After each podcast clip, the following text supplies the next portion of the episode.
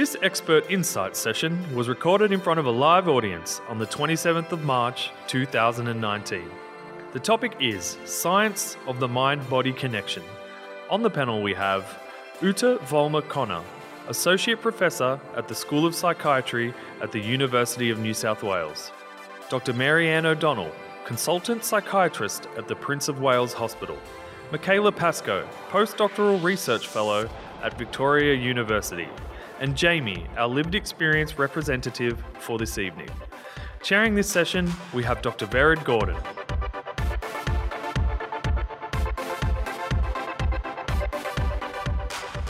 So I thought it might be useful for us just to kind of lay down some foundations from which we can go forward with the discussion. So, Michaela, I might start with you actually and talking a little bit about the stress response for people who perhaps are less um, familiar. Could you take us a little bit through um, what is the stress response? What do people experience? What's going on in the body Sure. um, during the stress response? we all experience stress from one time or another, and our body is very good at um, helping us essentially survive that stress. So, if we're crossing the road, for example, and a car is coming towards us at high speed, um, the autonomic nervous system results in a number of changes in our body, such as changes in blood pressure and heart rate. Um, in order to essentially help us fight or flight from that particular stressor. This happens so quickly that you're not even aware of it. It means that's the reason you can sort of jump out of the way of the car before you can even really acknowledge what's going on or what's happened. Um, and then the corresponding part of the autonomic nervous system, the other branch, which is the parasympathetic nervous system, um, that is responsible for then returning the body to this sort of um, restful state afterwards. There's another aspect of this um, stress response in the case of when there might be an ongoing stressor. Um, maybe you're being chased by a tiger, which I guess doesn't happen so much, but historically it may have happened a little bit more. And the body needs to be able to sort of uh, maintain this level of, um, I guess, response or um, needs to have energy available in order to help us remove ourselves from that threat. So then another part of um, the body called the HPA axis. That results in downstream a whole lot of sort of hormonal changes, and one of those is changes in cortisol, which is one particular one I want to highlight because it comes up a lot when we're talking about um, depression and uh, mood and stress. Um, and this is very important because it helps uh, essentially um, a whole lot of functions. One of those is uh, maintaining levels of um, uh, blood glu- of glucose in the blood, so or uh, releasing glucose from the liver, so that we can have energy available to help us sort of remove ourselves, I guess. Um, there are some, uh, once this cortisol reaches a certain level in the blood, there's a feedback mechanism that goes back to the brain that then says, okay, that's we're out of danger now. We can stop producing all of this um, cortisol or these hormonal changes, and the body can then return to this sort of restful state again. Um, when we have ongoing stresses, there can be some disruption to that system, but I think that maybe I'll just leave it there for now and we might sort of loop back to that a little bit later on. Thank you. So I might actually skip to you, Ute, now, maybe in more depth. Can you talk to us about the autonomic nervous system? What is it? What are we talking about? Give us a bit of an understanding about what that term means. Right. I, I think you know you've already explained about the fright flight. I, I would always say the autonomic nervous system is the most underappreciated kind of uh, friend that we have, and I'm gratified. I see some people nodding there because it's it's doing its job automatically, if you like. I think the Germans even call it the automatic nervous system, and you know you don't think about when to take a breath or whether your heart beats or whether it doesn't, or whether you should sweat when it's hot or whatever. It just happens, and we just take all that for granted that it happens. But if we wouldn't have the autonomic nervous system, we'd all be dead. So and the uh, so we should appreciate it a bit more. But really, the uh, neuroendocrine axis is a very slow response system. That is no doubt important as well. But I'm more interested in the very fast signaling, and that is the autonomic nervous system. So we, we're knowing there is uh, two branches, the sympathetic one, which is the action one, fright, flight. But I think we should also be very mindful that stresses are not just out there like the saber-toothed tiger or the car or whatever. They're also stresses inside within us. So if you have an infection, or if you have an inflammation, or you have an injury, or anything like that, that also is a stressor for the system, and that also engages the fight flight response.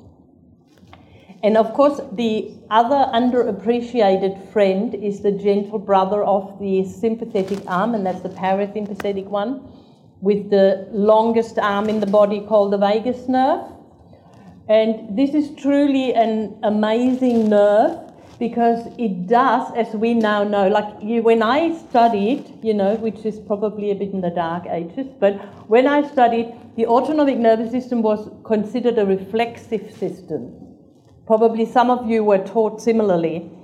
So that, you know, it does this automatic action, it does this in a reflex loop via the brainstem, maybe the midbrain, that's it. But we now know that information from every single micro environment in the body has vagus nerve fibers or autonomic fibers, and that gets transported to the brain, not just to the brainstem, but to the limbic areas and to the prefrontal cortex.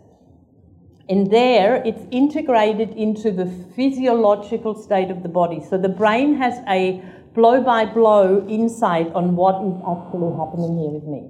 So, really, the autonomic nervous system we now know informs the brain about exactly what's happening in your body, immunologically, any other sort of neuroendocrine system, and in return, because it gets it gets um, processed so high up to the prefrontal cortex, it then affects self-regulation and ad- adaptation. So it changes our feelings and it changes our motivated behaviors you know, depending on what the.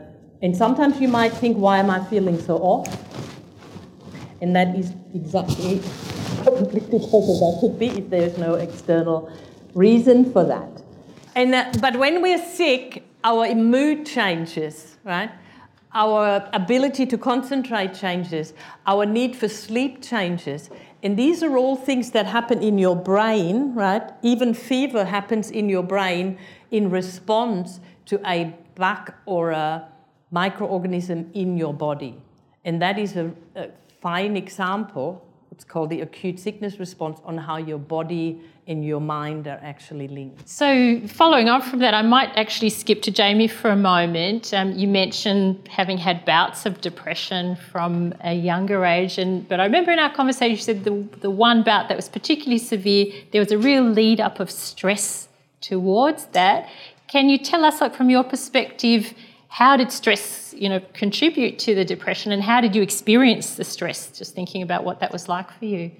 Um, correct. Yes, stress was, um, was, was a very stressful time in, in my life back in 2012. Um, my marriage uh, dissolved, and I was living in uh, Queensland at the time, and I came back having to basically having to um, to reset my life and start again, and um, arrange the sale of the home and go through all those usual stresses. So um, I returned and began that process, and I had to start my business up again.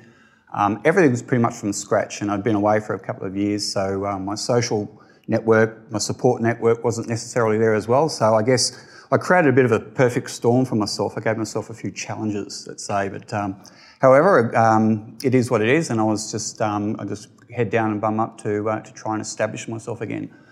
Um, during that process, about uh, a few weeks into that process, uh, the, the, house, the sale of the house was going through, and as I was getting ready, uh, the final tidying up, the, the day was to move out, uh, I could vi- virtually um, uh, see that dark cloud descending upon me out of nowhere, and I could almost put it to the time as well. Um, so I guess the culmination of all those stresses finally came came to a head in uh, in one fell swoop and it just sort of fell in a heap from there. Um, so I, I, I, began my usual, and it was, it was the most severe um, that I'd been through um, bout um, over my experiences. Um, so, however, I, a few of my uh, previous um, uh, ways of dealing, my few few strategies that uh, I've been through before or used before kicked in. So, of course, I went off to my GP and uh, made an initial consultation to be able to just sort of, um, I, I, guess, begin the initial process and um, take it from there. but I found myself in a, in a, bit, in a bit of a spin, and um, when you're in that in that state, you uh, to make logical, rational decisions is extremely difficult. Um, however, so um, once I saw the GP and, and told my family what was going on, um, uh, I took it from there. About um, two weeks after after that, I was on some um, medication for the illness, and I started getting sick one night. Uh, thought it was the flu coming on, so I started getting hot flushes and uh, temperature was rising, and um, I didn't know what. I thought, oh, okay, well, it's not much fun. it is winter, um, and I just thought it was about the flu. However, later through that night, things deteriorated, and I ended up um, stumbling. I couldn't make it to the bathroom. I was bouncing off walls. I was just uh, hallucinating. Uh, fortunately, I was staying with my brother at the time, and um, he whisked me off to hospital. Um, and it eventually was diagnosed as aseptic cephalitis, which was um, um, uh, wasn't in, it was induced. It wasn't a bacterial or viral infection. Um, so I spent the next couple of weeks in um, in hospital trying to fight this, and so I had the basically the two to put up with. So. Uh, however, uh, it did give me a lot of time, uh, as unfortunate as it was, it gave me a lot of time to think and uh, to work out what I was going to do from there working on my physical recovery as well as my mental uh, mental state as well. I might just now check in with you, Maryanne. The microbiome, it is a buzzword at the moment, but let's just check everybody understands. My sort of brain uh, happy zone and now into the, the world, of the real world of the microbiome. But I think that what I've had to come to terms with, um, we've all vaguely known it forever, but we live and are embedded in a microbial world. Um, we like to think that we're sort of significant, but actually we're nothing compared to the amount of microorganisms that there are in the world. Um, they're everywhere, aren't they? They're bound in the soil, the oceans, the sea. Um, they are on every creature and animal, and they are all over us, inside of us, from the beginning of our gut to the bottom of our gut. Every single pore and zone that we um, have, they're there. So this has introduced a whole new uh, way of thinking, I think, for uh, many people. Um, in fact, these trillions of, of, creatures, they include the bacteria, viruses, fungi. Um, there's more of those than there are human cells in our body, on us, as each of us individuals. I think it was always thought in the gut that they were um, sort of friends. They were there to sort of maybe they did a bit help you with digestion a bit. They gobbled up a few of those nasty sort of nasty big fibre things or something. And I think we've always thought that, well, maybe they play a role in things like irritable bowel syndrome and those sorts of things. And um, but what has become increasingly clear now is that those little bacterial commensals down there are signalling to the brain. Uh, Ute's mentioned a bit about um, signals and things, and uh, but it's now got to that point where it's understanding that the bacteria and other things themselves are putting out the signals, and they're doing that through a variety of mechanisms. Um, the immune system actually is a big one, and there's lots of pathways there, and we can always rely on Ute to help clarify those pathways if the evening goes on, if one, people want to know. Another way that they uh, can affect uh, things is through the barriers um, that normally exist. So in the intestinal sort of wall, it's normally a, you know, we see it as a tight little barrier, and there's you know, the intestine and the lumen, and outside of the blood vessels and, and the, you know, the nerves, the vagus, etc. But in fact, it's a very permeable membrane, really, and there's lots of ways that um, things, metabolites, can be released by these little biome to open up those little junctions and potentially make for a leaky sort of permeable situation. And um, uh, they um, signal um, to uh, through hormone. They can do hormone secretions as well, and they have metabolites themselves, the bacteria. We're going to focus on the bacteria because it's too hard to even think about viruses and fungi in this situation. I think they're a little bit neglected at the moment. But, um, but the bacteria make these short chain fatty acids and things that can do these types of things in terms of breaking up junctions.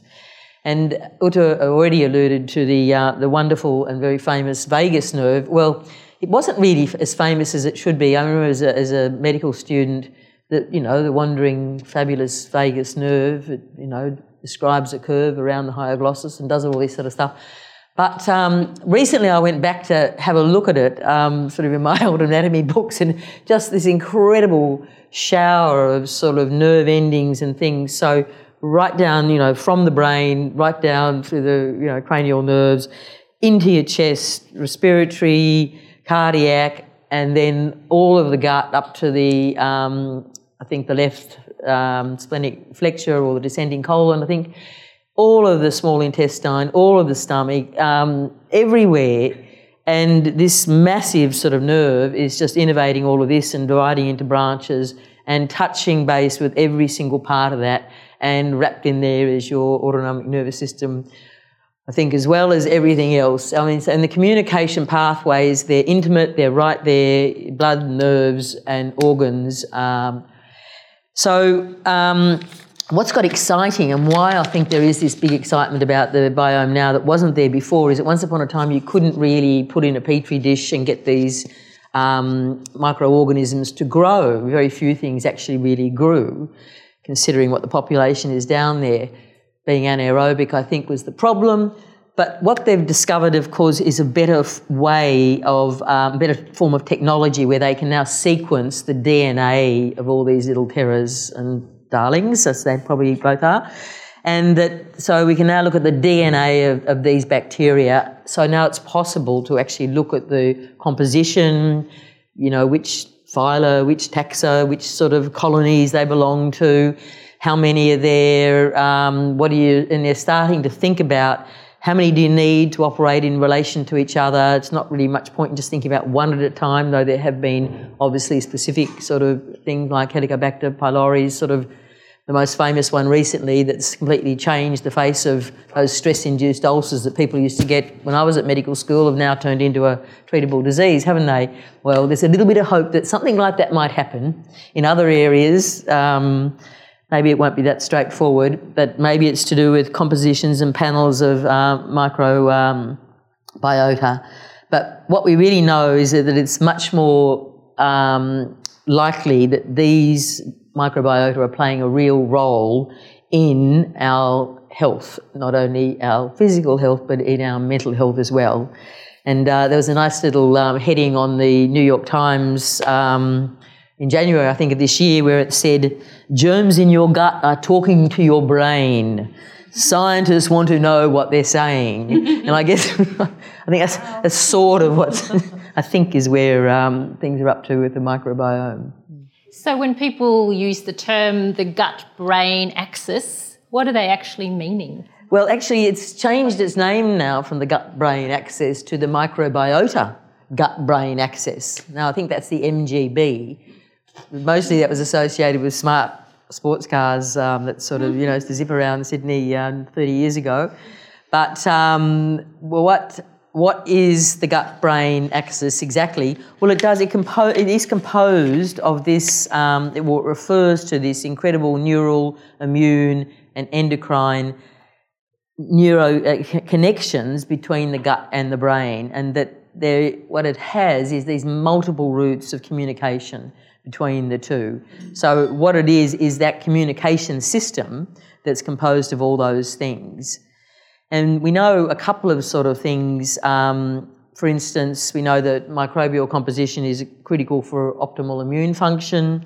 Um, inflammation is intimately involved with it, all sorts of oxidative stress and toxins, all that sort of stuff that you hear through other forms of um, alternative types of medicine. All these things are implicated in here. And the, the, the, the big systems are the vagus nerve is, is the big one, uh, obviously, with all the, and it's, the neural messages go up and down all of its tracks and fibres. It's not one way by any means.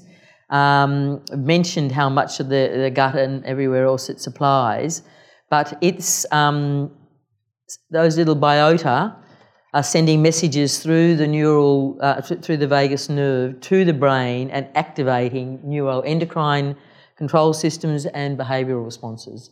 So that's one way it's doing it, and then it's doing it with the little biota sending off metabolites of the short chain fatty acids, and that's all part of it, and that's breaking down little junctions in, in sort of brain, both in the um, the brain. Um, uh, what's called, the brain barrier, uh, which was supposed to be once invincible, is now seen as leaky impermeable, and the same with the gut sort of um, um, intestine. And with the inflammatory markers as part of all this as well, with the cytokines and all the other things that are released by immune cells and activate neurons and hormonal cells and uh, and that. So the the MGB or the microbiota gut brain axis involves all those things in it, and it's all about how it communicates with the uh, with the brain.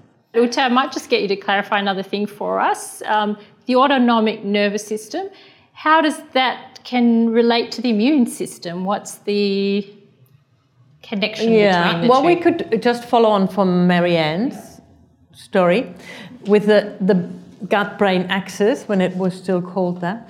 It was mostly the vagus nerve. Like the vagus nerve, 80% of the vagus nerve are going up and 20% are going down.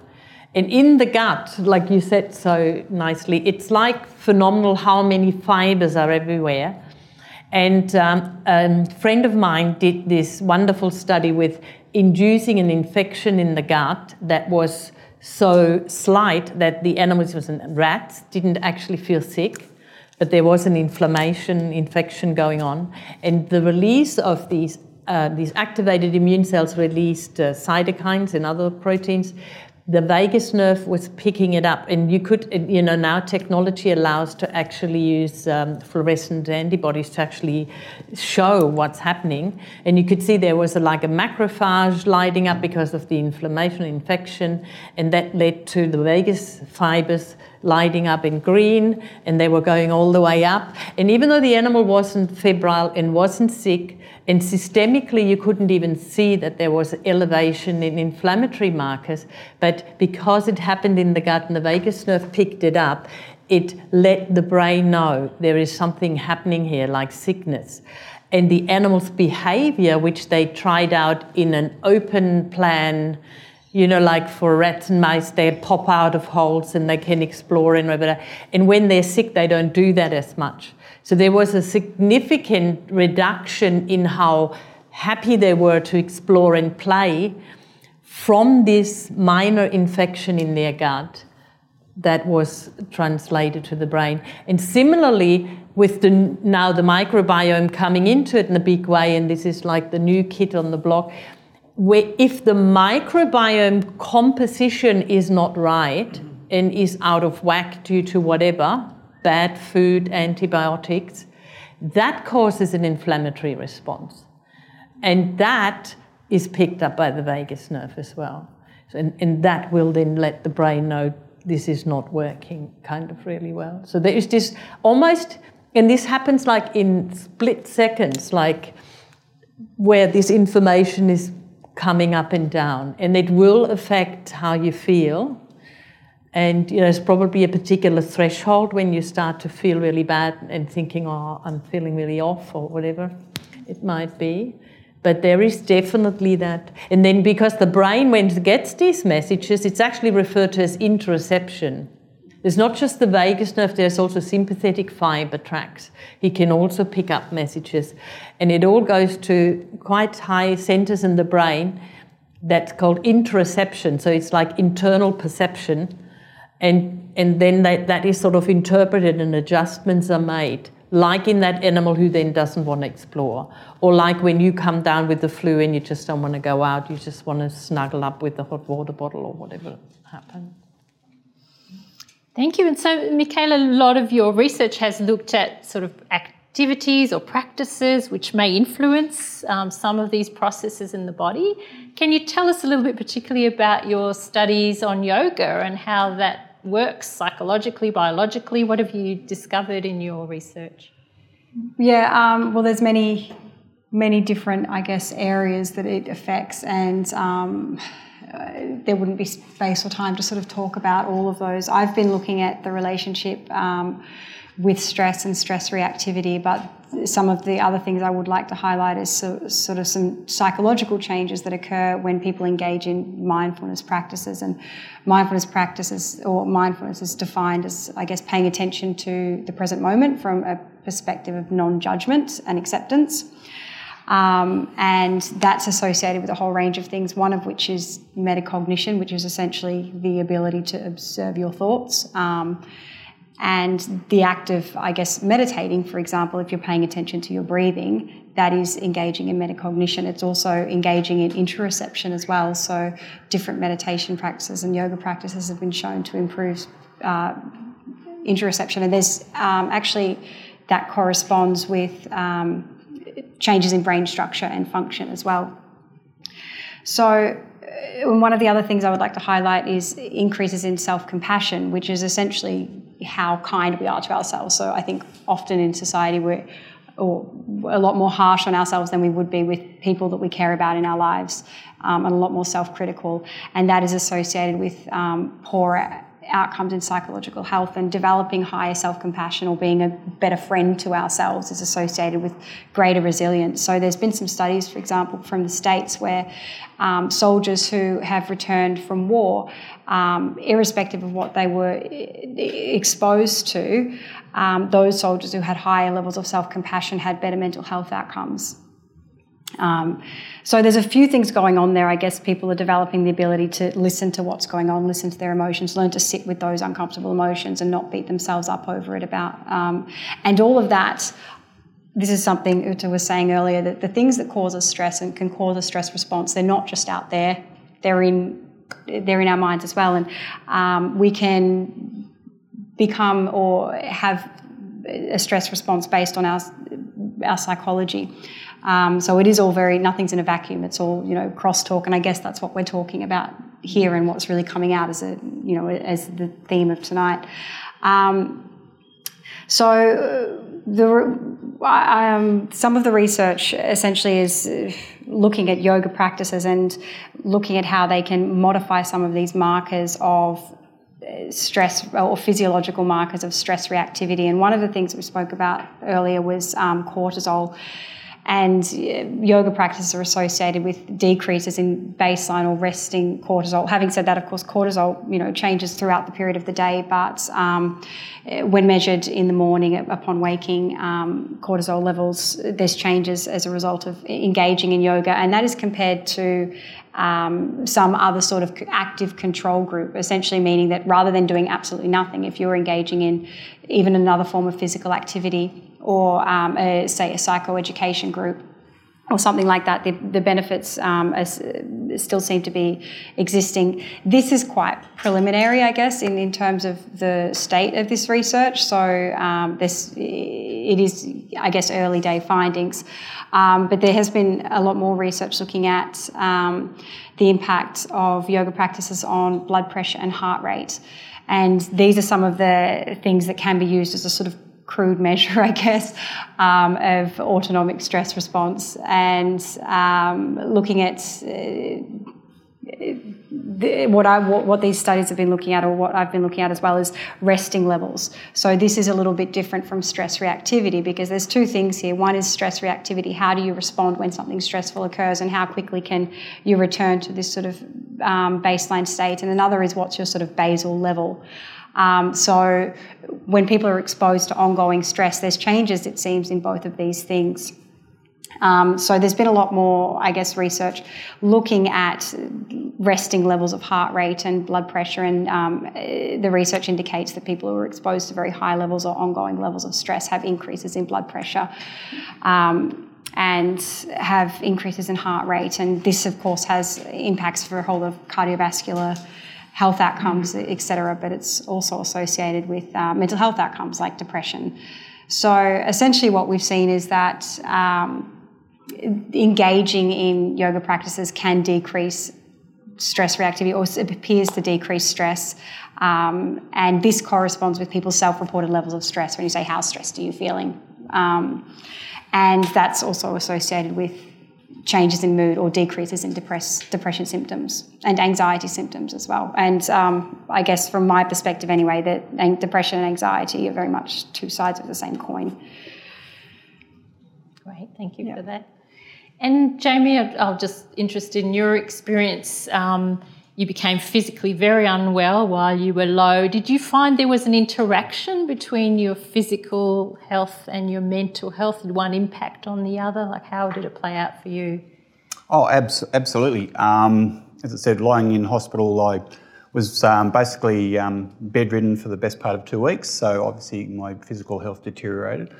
Uh, weight, muscle wastage, and fatigue, and um, so um, um, at the time, I wasn't aware of the, the link between them. I always tried to keep myself, had a physical job. I always tried to keep myself um, physically healthy, and I was uh, like to move and, and, be involved in uh, activities. But um, all of a sudden, that was all gone. Um, and uh, leaving hospital, um, really, um, with all those issues that that came physically, I was just um, just uh, wasted away. So First of all, um, I really couldn't control my mental state at the time, but I figured that when I was, um, uh, once I was uh, home, that I could, something I could do about it was control my physical condition.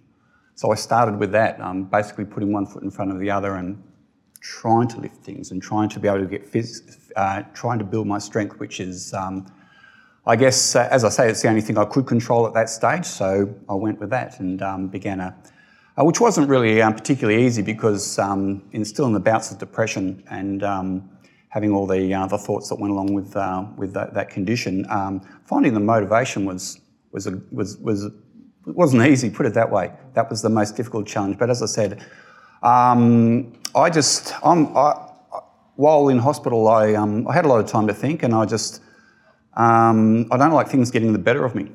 so I I got a bit angry at it, at it all in my situation, and I, but I used that anger in a positive way. And I decided at the time, I made a decision um, while I was in bed. Uh, I was going to fight this, whatever it took. So that's one thing I could physically, um, I could tangible, I could, I could do when I would start sort of becoming a little bit more active. So I joined up, uh, joined a gym, uh, dragged myself out of the house, dragged myself down to the gym. Um, but what only that, not only did that get me started moving, um, but it also got me out connected back into the community in a sense. So I was engaging with people. I was engaging. I was talking to the gym manager. I was looking at what other people were doing. I was actually out doing something. Uh, for me, that was a, a big step. So um, it sort of kicked, kicked off, and then it sort of led on from there. So this, the next day, the other foot went front, and then so on and so on. And I just started to build on what was in front of me on that particular day. Uh, and that eventually led me on a path. So um, as, as, as my physical health improved, so did my mental health. Um, but it was a journey I really had to discover. I, I had no indication when I, when I was released from, uh, from hospital. I, I basically went to anything and went anywhere and to anybody and read anything that uh, I could get my hands on just to give myself that information. Um, and I didn't, yeah, I didn't look down the track, which was, um, was part of the problem. I think it's easy to look down and go, there's no, no end in sight, there's no light at the end of the tunnel, but one, one, one day at a time.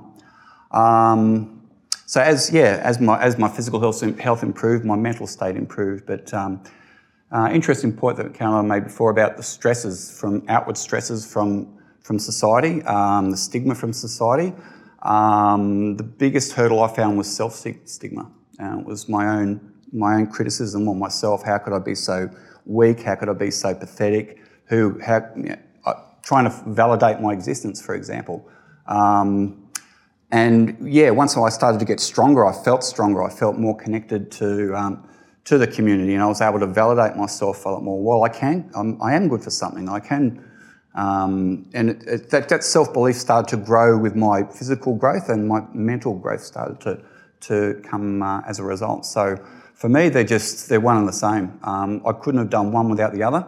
Um, without the physical physical work, and um, I would have just been um, wallowing in self pity and self doubt and um, uh, lack of self worth. It was a real, it was a, it can be a real spiral. But fortunately, I was, um, yeah, I was able to get angry at it and mm-hmm. use that anger in a positive way instead of um, spiraling back down. And um, uh, with support of some wonderful people and some wonderful professionals and friends and family and um, my own my own determination, which I don't know where that came from at the time, but it, as I said, it, it just built. Um, it wasn't there all of a sudden, but it just I guess the more information, knowledge is power, and that's where I, I really, where I, I was a thirst, I, I, had a thirst for knowledge because I knew without that that um, it was a, it wasn't going to happen. So um, I was a bit of a sponge and a bit of a pest at times, but um, as I said, I went to anyone, spoke anywhere, and spoke to anyone and did anything that could give me that information, and um, yeah, it led on from there. I'd like to ask Dr. O'Donnell to comment on the current use of probiotics. People buy them all the time and seem to have some benefit. What do you think about that?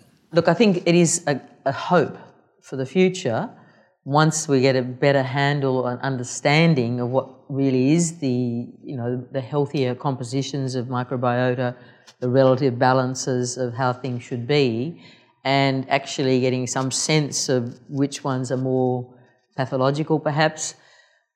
I think at the moment that whole world of prebiotics and probiotics, it's it's a bit hit and miss, really. It's like most of them are full of one thing or other.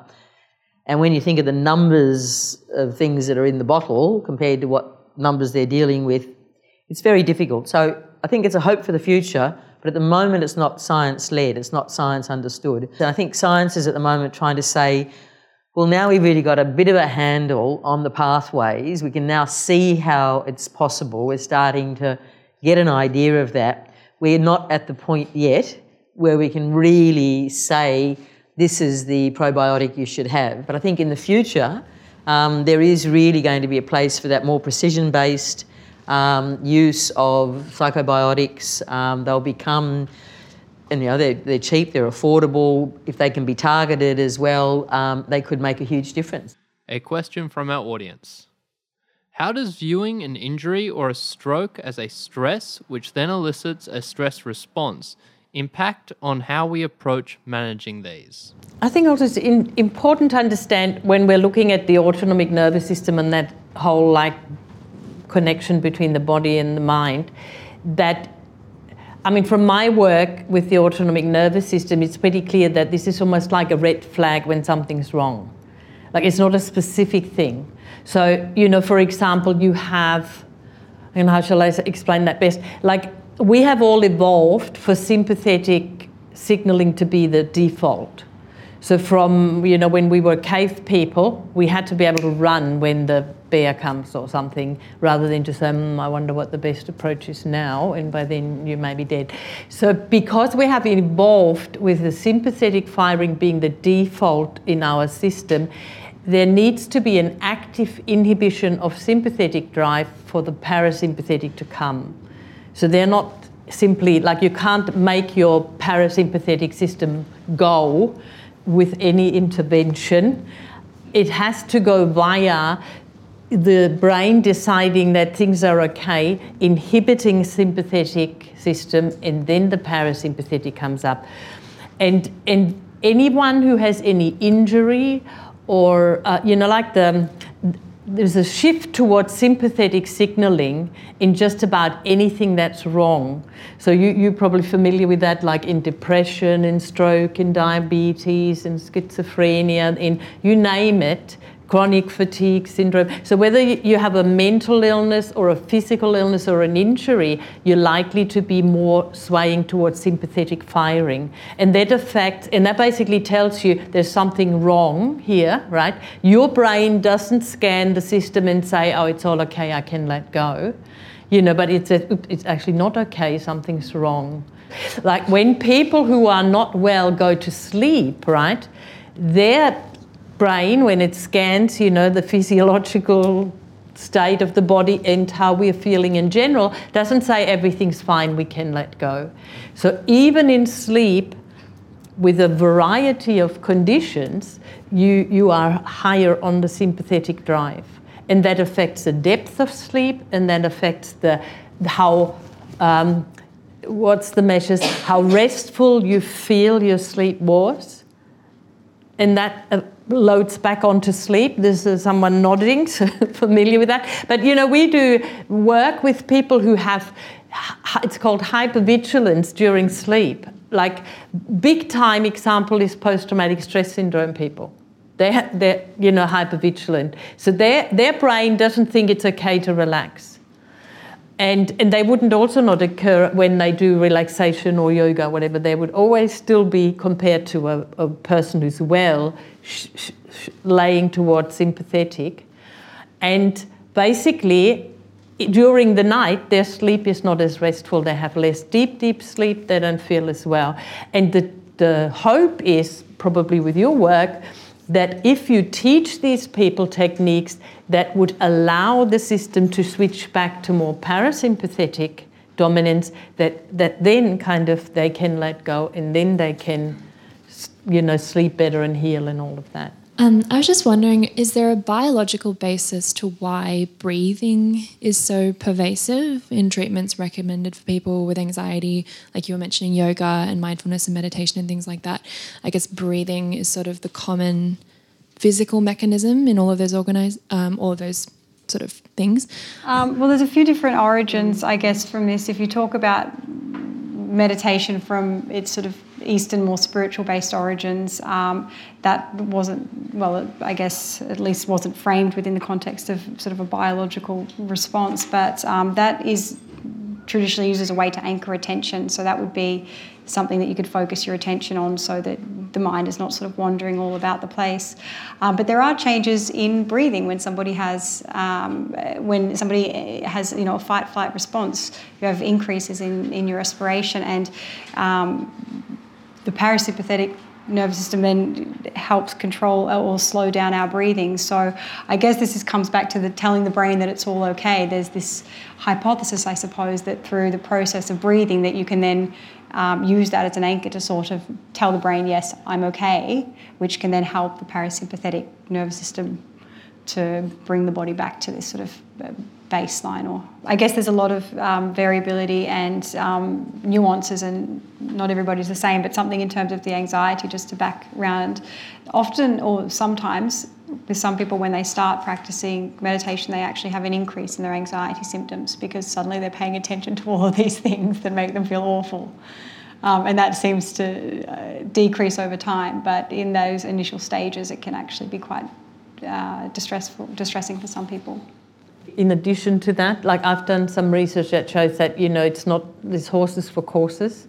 I don't think you should ever advocate meditations for everyone or yogas for everyone.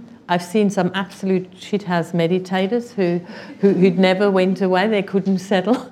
And for them, it was much better to go to the gym or to, to run or to swim in the ocean or to sing, you know, or to do something different. And I think the trick is for people to find what kind of activity is giving them that sort of like you know inner peace. And and and, and but it's a bad thing to advocate that this is the thing to do you know. I i feel yeah, strongly. it's it's it's such a an individual thing that um, no two two people are the same no two treatments are the same. So um, for me it was um, taking advice that i was given but i had to work it out. And i found um, being in my own and still my own mind and being trying to meditate, I found it very, I found it very scary um, initially, and then even now when I'm, I'm, trying it, I enjoy the end result, but to get there, it, it, it's like anything, it takes practice. And um, and I was I was my default would be to go out and uh, enact, enact the strategies that would work for me. So for me, a meditation would be to go for a walk up, up the hill on a nice sunny day and, and have the silence of, of, of my surroundings in the bush and with just in being in nature. So for me, that was sort of my physical meditation in, in a sense. It Was able, that was where I found my most pleasure. And, and yeah, it's a very personal thing in a lot of ways, but um, to be able to um, meditate, I, I, will still give it a go, but um, it's not something that I, I, still don't feel comfortable with. But I acknowledge the benefits, and I do get benefits from it from time to time. But as I said, sort of you've got to tell it to uh, to your own uh, circumstance or your own needs. I think. Yeah, yeah, that's a, a really important point that I would, yeah, absolutely 100% agree with. And um, I guess that the research shows there's two a few things here. One is adherence. So if you don't enjoy something, you won't do it. Period. Um, and the other thing is that some of the we actually have just uh, completed a study at the moment where we found that. Um, people who self-selected what they were doing. This is looking at depression outcomes, and this was for uh, physical activities, um, cardio, uh, aerobic, and um, resistance-based physical activities.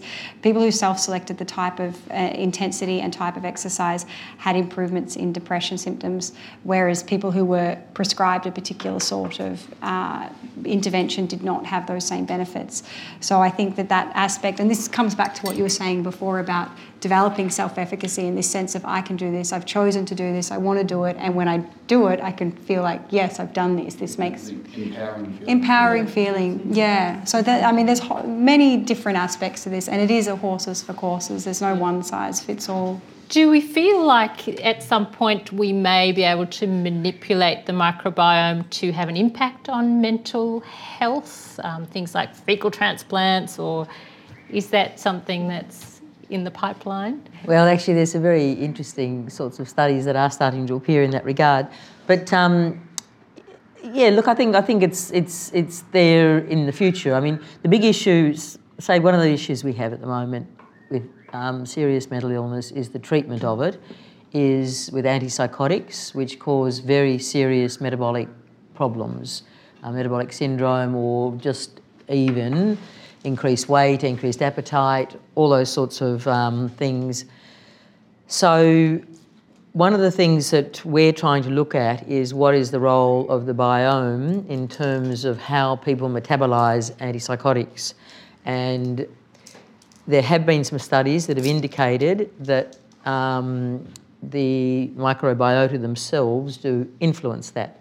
So, obviously, if we can try and sort out some of those issues, it will make a difference with regard to whether there are particular um, colonies of bacteria or whatever that do, do, need to be targeted, or whether it's particular groups or particular ways that they sort of produce metabolites or, or what, it can make a huge difference. At the moment, we are going to do that a study where we're looking at um, first episode people with psychotic illness um, and trying to um, do baseline information, uh, take baseline um, fecal samples from them as well as blood, inflammation, other sorts of things too. But, um, and then with the introduction of antipsychotics, um, look at what happens to the biota over that three months, look what happens to their metabolic parameters in terms of putting on weight, uh, things like that. And um, seeing if we then look at the um, stool samples again at three months and all the inflammatory markers and all those sorts of things because the intention really is ultimately, if we can understand that sort of process, then there is the option um, of um, coming in with um, treatments, psychobiotics or whatever, antibiotics. Um, the other thing is with regard to exercise and the whole mind body thing, there is a big focus now in mental health about bringing into our um, early psychosis clinics and now into our more established illness clinics as well, um, people on you know, long-term antipsychotic medication who, who often have very serious problems, massive weight gain, all sorts of things, bringing in a program we call the KBIM program or Keeping the Body in Mind, and uh, one of our psychiatrists, uh, Dr. Jackie Curtis, has been very involved with the early intervention um, population, where they were so concerned about the fact that these young people, 18, 19, 20, were within weeks of starting antipsychotics. These new second generation ones have been really very bad in this regard. Were putting on kilos, you know, within. Um, weeks, in fact, and actually these medications can have a big effect on insulin resistance and um, as well as weight gain. So they brought in a program where they had intensive psychoeducation and exercise physiologists um, and dietitians really trying to work with these young people to prevent weight gain and found that they were able to do that um, and stop the addition of sort of weight. So, with regard to whether we ever get to fecal transplants, um, where fecal transplants are at the moment, as far as I understand, they're mostly still in the areas of um, serious infections. So, if in a hospital cross infections, Clostridium difficile, hideous sort of infection, you know, terrible gastrointestinal tract symptoms, can be recurrent. Um, people end up in ICUs, sort of dying from you know, hypovolemic shock, all sorts of things. Then, in those situations, yes, uh, fecal transplants um, for recurrent um, Clostridium difficile is actually being used at St Vincent's Hospital and I think is, is being found quite effective. In terms of what's happening in things like mental illness, it's a bit of a way off. some of the studies, um, so recently there's been a fairly interesting study, if I can try and get it across to you, by Zhang et al., um, where they, in a population of patients with schizophrenia, they um, first of all did find that there were different compositions, sort of reduced, less abundant, less diverse, all that sort of stuff between patients and healthy controls. And here a problem is how do you match those patients? Can you really get someone on a similar diet, ethnicity, da da da? There's a lot of things that are hard about this work, um, and we're not naive about that. But they found the different sort of compositions. Um, they'd also been doing quite a lot of work with animal models. Um, so there's animal models of schizophrenia, a bit hard to really understand exactly how they can say that that's the case. But there are animal models of sort of some behaviours that are so, sort of maybe um, similar, like social withdrawal and other sorts of things, a bit like what you were talking about, Ute. Um, and what they did was they, and they had a already found in animal models um, that one of the neurotransmitter systems that we've been very interested in schizophrenia for a long time is not dopamine. I mean, that's been there forever and it's not giving us enough results, but is glutamate. They found you can find in an animal model where if you have low glutamate function in the brain, then you have this mouse model of schizophrenia. So what they did was they took from patients with schizophrenia fecal transplants and put them into a, germ-free mice. A type, that's another story, but germ-free mice, and that mice then started exhibiting behaviours like the ones that had low glutamate in their brain. And they could test this out. So what's there's been other ones where with depressed patients, they've taken fecal transplants from depressed patients and put them into healthy mice and the mouse is sort of laid on its back and doesn't want to do anything. So they're starting to um, use some of these little experiments to start to try and understand some of the subtleties of the mechanisms and pathways. So FMT, fecal microbiota transplant, is is real and happening, and um, but it's not happening in the clinics at the moment. It's not happening um, anywhere that's sort of helping us. But five or ten years down the track, who knows? So, Ute, I might check with you. There are a lot of conditions that seem to correlate with depression, like diabetes, cardiovascular disease. So there seem to be perhaps common underpinnings to some of those conditions. Is that connected to the autonomic nervous system, or how does that all work? What's your thought on that? It's probably not just the autonomic. I think the autonomic nervous system, like I said, is like a red flag that is up whatever is wrong with you, I think. But we did um, a study on um, post heart attack depression once. That was actually an interesting paper we had to write on the shared um, neurotransmitters and neuroendocrine sort of molecules between the brain and, and the cardiovascular system, which I didn't really know. And, and, I felt like a student again. I was spending months for Gordon, you know, writing this article. And it is phenomenal how many neurotransmitters and neuropeptides and whatever that function in the brain also function in the body. And so the communality often between physical illness and mental you know, illness as such comes often from the interaction of all of those.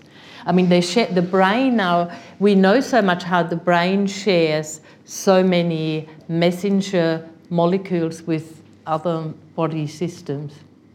So if one is bad, it's almost like, you know, there is a cycle. It's quite more than like, I mean, most people who have autoimmune disease or any sort of inflammatory condition, they're more than likely to also have mood disorder and depression. You know, same as, um, I mean, diabetes is an autoimmune disease. And I mean, really, heart disease has that in common as well. It's an inflammatory condition and uh, and so that kind of feeds back to the brain via so inflammation is something we haven't talked about in this but really in terms of psychoneuroimmunology you know when the immune system gets activated whichever way you know whether it's by infection or the microbiome being off a bit or whatever you know that signals to the brain. And that can cause in in vulnerable people especially can cause depression I mean, we did a study with hundreds of people with depression following heart attack, and it's very interesting how you know, off the like when you wanted to see what makes those people with heart attack end up with depression is there a common thing? But i mean people have many resilience factors you know and you can't there is like people have just as bad a heart attack and just as much inflammation and a certain proportion gets ter- terribly depressed and other and other people don't and so you can never like you were saying that so nicely like you know you can't say this is what goes for everyone because um, yes, it's a mechanism that inflammation can cause depression, but it's not always the case. And so there is usually more more factors than just one, really. Why does cortisol have a negative connotation in the clinical field? Why are the people always trying lower it? I would guess that it had um, something to do with its relationship with uh, maybe uh, the impact it has on the prefrontal cortex and the hippocampus. So when cortisol levels are persistently very high, they can um, cause or they are associated with um, damage to the hippocampus and to the prefrontal cortex. And of course, I mean, the hippocampus is very important when it comes to the regulation of mood and emotion. Um, so that's been, a, I guess, a hypothesis in terms of the link between cortisol and depression is that cortisol can damage brain regions that are very important for our regulation of mood, which can then cause problems um, with depression. And people with depression have uh, smaller hippocampi, uh, hippocampi. I think uh, so. The, the, volume is smaller, um, and uh, the other thing as well is that in terms of the HPA axis, when there is uh, higher levels of cortisol persistently over time, um, the HPA axis or becomes desensitized. So it takes a greater amount of cortisol in order for the brain to say, okay, we're good now, we're not under threat, we can stop producing more cortisol and more of uh, and these other hormonal changes that occur as well. Um, so I would say that it's probably the re- that sort of relationship that it can have on brain structures. Um, but I guess it is a little bit of an unfair rep because, of course, cortisol is both good and bad. And I guess, and, and this is probably the point, is uh, what we're aiming for is some sort of homeostasis. Nothing we have, we've not evolved in a way to be maladaptive. It's just that um, everything benefits us, but it's like there, there's this the sweet point, and once we sort of disrupt that homeostatic balance, then we can start having some issues. You made a comment about the connection between say, uh, trauma and later illnesses, um, chronic illnesses in later life. And I'm thinking of complex trauma, so like early childhood abuse. There's a strong connection, isn't there, between the incidence of that and then later development of, of diseases in the same person. Now, is that the microbiome we're talking about, or something more complex? I've done a bit of work actually just recently on childhood trauma and how that impacts later on. And, and I would say if you have severe childhood trauma, and you can see that, I see that, like I'm also looking after all our medical students with mental health issues, it can see in those who've been traumatized as children, they are hyper vigilant. So, what actually happened, you know, I was telling you how we're leaning towards sympathetic signaling, like in, the, in those two branches. If you experience as a small child significant trauma, then your nervous system actually permanently ship, shifts towards hypervigilance. And, and people who have had significant childhood trauma, they are hypervigilant sleepers, they are hypervigilant anything. And, and that's why such a high proportion of people with significant childhood trauma end up with all kinds of mental health issues and, and, and physical issues as well. And we've just measured, even just from a you know, very well standardized questionnaire, people had childhood trauma in a medical student group of people. They have autonomic hyperresponsivity, they have sleep issues, even autonomic signaling at night. They can't de arouse before they fall to sleep. And these are people who don't actually have a psychiatric history, they just had childhood trauma to a reasonable degree. And as adults, even though they're functioning okay in the world, they're carrying around this burden of having autonomic hypervigilance, they're likely, if this is an ongoing stressor in their life, you know, that they might have some elevated inflammatory markers, maybe their microbiome, if they had lots of infections and stuff. Yeah, and it is can, bad. I think I think the big thing is everything is multi-directional. It's, Everything it's hangs like together. So who knows exactly the detail, and it's all, everything's sort of ratios, and we don't know where the sweet spot is for so many things. But I think one of the things in the whole in the brain, you know, like psychiatry, serious mental illness is focused on dopamine, serotonin, GABA. It's like, well, what about the other 40, huh? or something? Um, and all the sort of hormones are really neurotransmitters. All the immune cells have got sort of enkephalins, endorphins, um, you know, cortisol, um, ACTH receptors all over them. Everything's got all these things. All, it's amazing, really. I mean, I think it's fabulous, but I think we just don't understand. We try, and we get a little bit of it. We try and look at it, and then it's it's it's a big thing to sort of take on just yourself to try and understand an area. But when you look at the complexity of the, um, you know, of, of animals, creatures, and the human being, I think it's it's homeostasis is what we're after. So I'm sorry to end this discussion. I know it's, it's very interesting, and feel free afterwards to talk to one another. But a great note to end on really that everything's connected to everything. and that's really our theme for tonight. Uh, so Thank you for listening. If you'd like to hear more of our podcasts, subscribe to and review Black Dog Institute on iTunes or your preferred podcasting platform. If you're interested in knowing more about our educational programs and research, please visit our website at blackdoginstitute.org.au.